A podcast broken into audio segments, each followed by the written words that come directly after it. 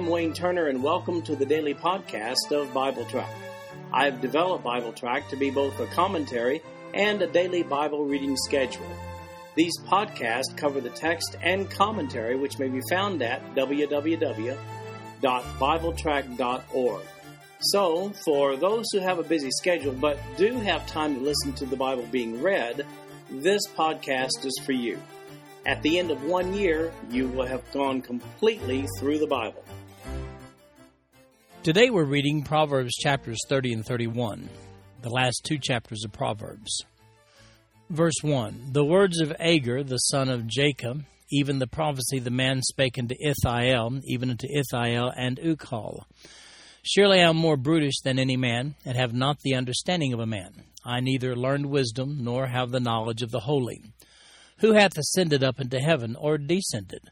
Who hath gathered the wind in his fist? Who hath bound the waters in a garment?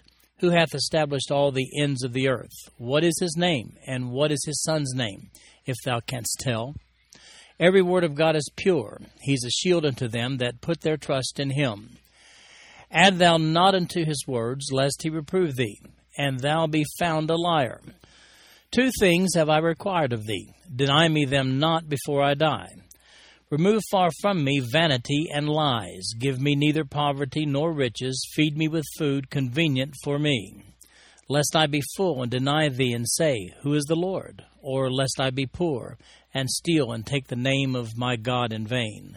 Accuse not a servant unto his master, lest he curse thee, and thou be found guilty. There is a generation that curseth their father, and doth not bless their mother. There is a generation that are pure in their own eyes, and yet is not washed from their filthiness. There is a generation, oh, how lofty are their eyes, and their eyelids are lifted up. There is a generation whose teeth are as swords, and their jaw teeth as knives, to devour the poor from off the earth, and the needy from among men. The horse leech hath two daughters, crying, Give, give. There are three things that are never satisfied, yea, four things, say not, It is enough. The grave and the barren womb, the earth that is not filled with water, and the fire that saith not, It is enough. The eye that mocketh at his father and despiseth to obey his mother, the ravens of the valley shall pick it out, and the young eagles shall eat it. There be three things which are too wonderful for me, yea, four which I know not the way of an eagle in the air, the way of a serpent upon a rock, the way of a ship in the midst of the sea, and the way of a man with a maid. Such is the way of an adulterous woman. She eateth and wipeth her mouth, and saith, I have done no wickedness. For three things the earth is disquieted, and for four which it cannot bear. For a servant when he reigneth, and a fool when he is filled with meat. For an odious woman when she is married, and an handmaid that is heir to her mistress. There be four things which are little upon the earth, but they are exceeding wise. The ants are a people not strong, yet they prepare their meat in the summer. The conies are but a feeble folk, yet make they their houses in the rocks. The locusts have no king, yet go they forth all of them by bands. The spider take the hold with her hands, and is in kings' palaces. There be three things which go well, yea, four are comely in going. A lion which is strongest among beasts, and turneth not away for any, a greyhound, and he goat also, and a king against whom there is no rising up. If thou hast done foolishly in lifting up thyself, or if thou hast thought evil, lay thine hand upon thy mouth. Surely the churning of milk bringeth forth butter, and the wringing of the nose bringeth forth blood. So the forcing of wrath bringeth forth strife. A lot of Bible scholars have speculated over the centuries, but they've failed to satisfactorily identify who the author of Proverbs 30 really is. There simply is no cross reference to Agur, the style of this chapter differs significantly from the other Proverbs written by Solomon. Moreover, the admission of verse 3 is not one you would expect from Solomon. He says there, I neither learned wisdom nor have the knowledge of the holy. The author demonstrates a very high regard for Scripture in verses 5 and 6 when he says, Every word of God is pure. He is a shield unto them that put their trust in him. Add thou not unto his words, lest he reprove thee, and thou be found a liar. He reflects on the woes of the current generation of his day in verses 11 and 12 when he says, There is a generation that curseth their father and doth not bless their mother. There is a generation that are pure in their own eyes and yet is not washed from their filthiness. That could have been written by anyone even today who simply watches television news for about a week. The rest of the chapter is interesting reading as the author provides us with a series of lists. He talks about four insatiable things in verses 15 and 16, and these things are compared to the appetite of a leech. Yuck. And then there are four amazing phenomena from nature in verses 18 and 19. Perhaps there he's speaking of their mysterious mode of propulsion. And then in verses 21 to 23, he's got four disturbing occurrences in the world. Some just can't handle success. And then four amazing tiny things, living species, tiny things from nature in verses 24 through 28. Now, most people believe the conies of verse 26 to be of the badger family. And then in verses 29 to 31, four magnificent to behold things, and powerful too. So there are his list.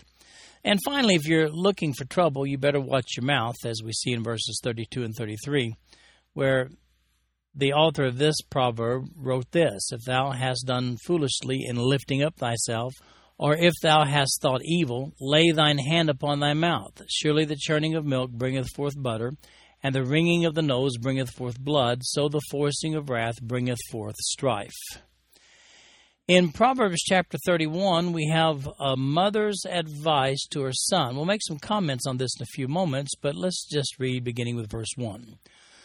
The words of King Lemuel, the prophecy that his mother taught him. What, my son? And what, the son of my womb? And what, the son of my vows? Give not thy strength unto women, nor thy ways to that which destroyeth kings. It is not for kings, O Lemuel. It is not for kings to drink wine, nor for princes strong drink, lest they drink and forget the law, and pervert the judgment of any of the afflicted. Give strong drink unto him that is ready to perish, and wine unto those that be of heavy hearts. Let him drink and forget his poverty, and remember his misery no more. Open thy mouth for the dumb and the cause of all such as are appointed to destruction. Open thy mouth, judge righteously, and plead the cause of the poor and needy.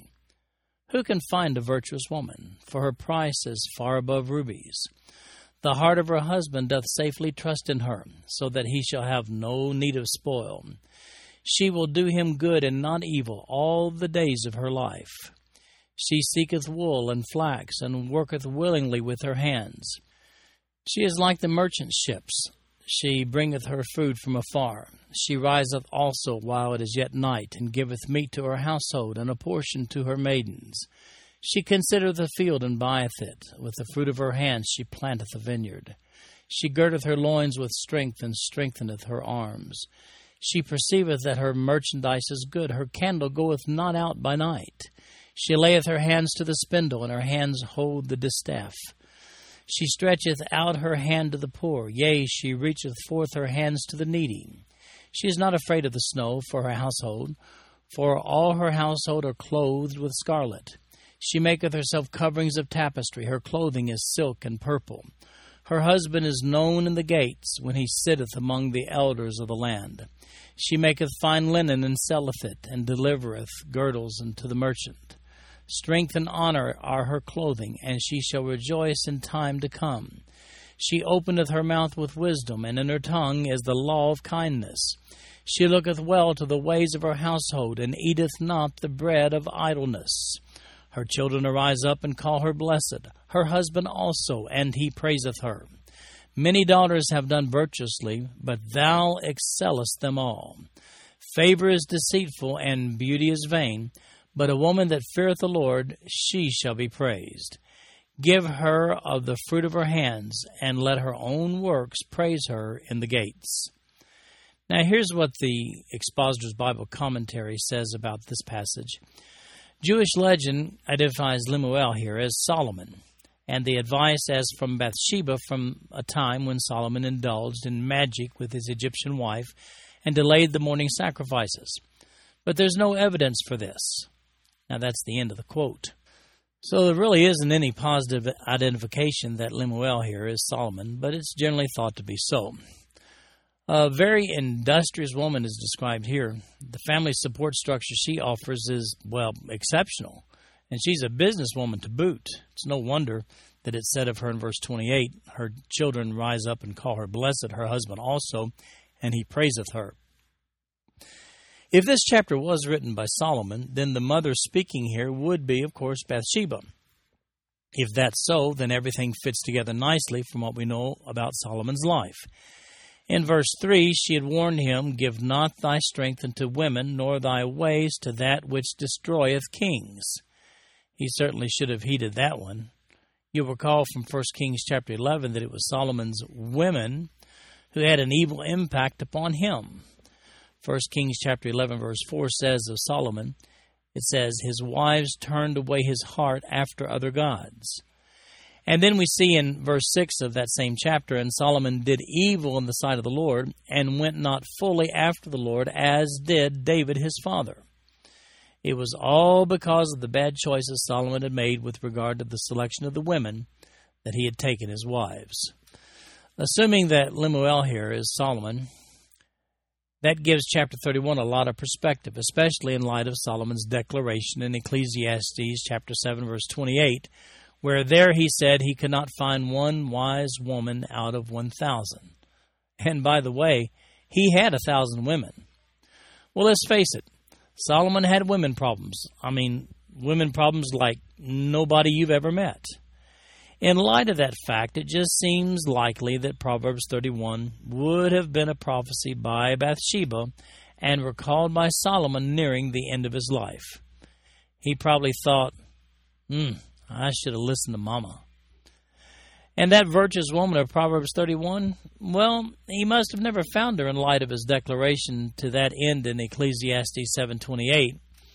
My question is this: how could you not find a virtuous woman, a wise woman, out of a thousand candidates?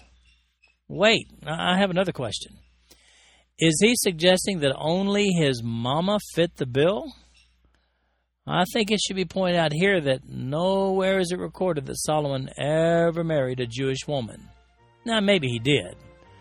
May I suggest that it's just possible that Solomon in 1,000 attempts, never actually sought a virtuous woman. This concludes our podcast for today. I'm Wayne Turner, and if you'd like to read along with our commentary online, go to www.bibletrack.org. Thank you for listening in today. The background music for these podcasts is an original composition written by the music director of Faith Bible Church, Paul Walker.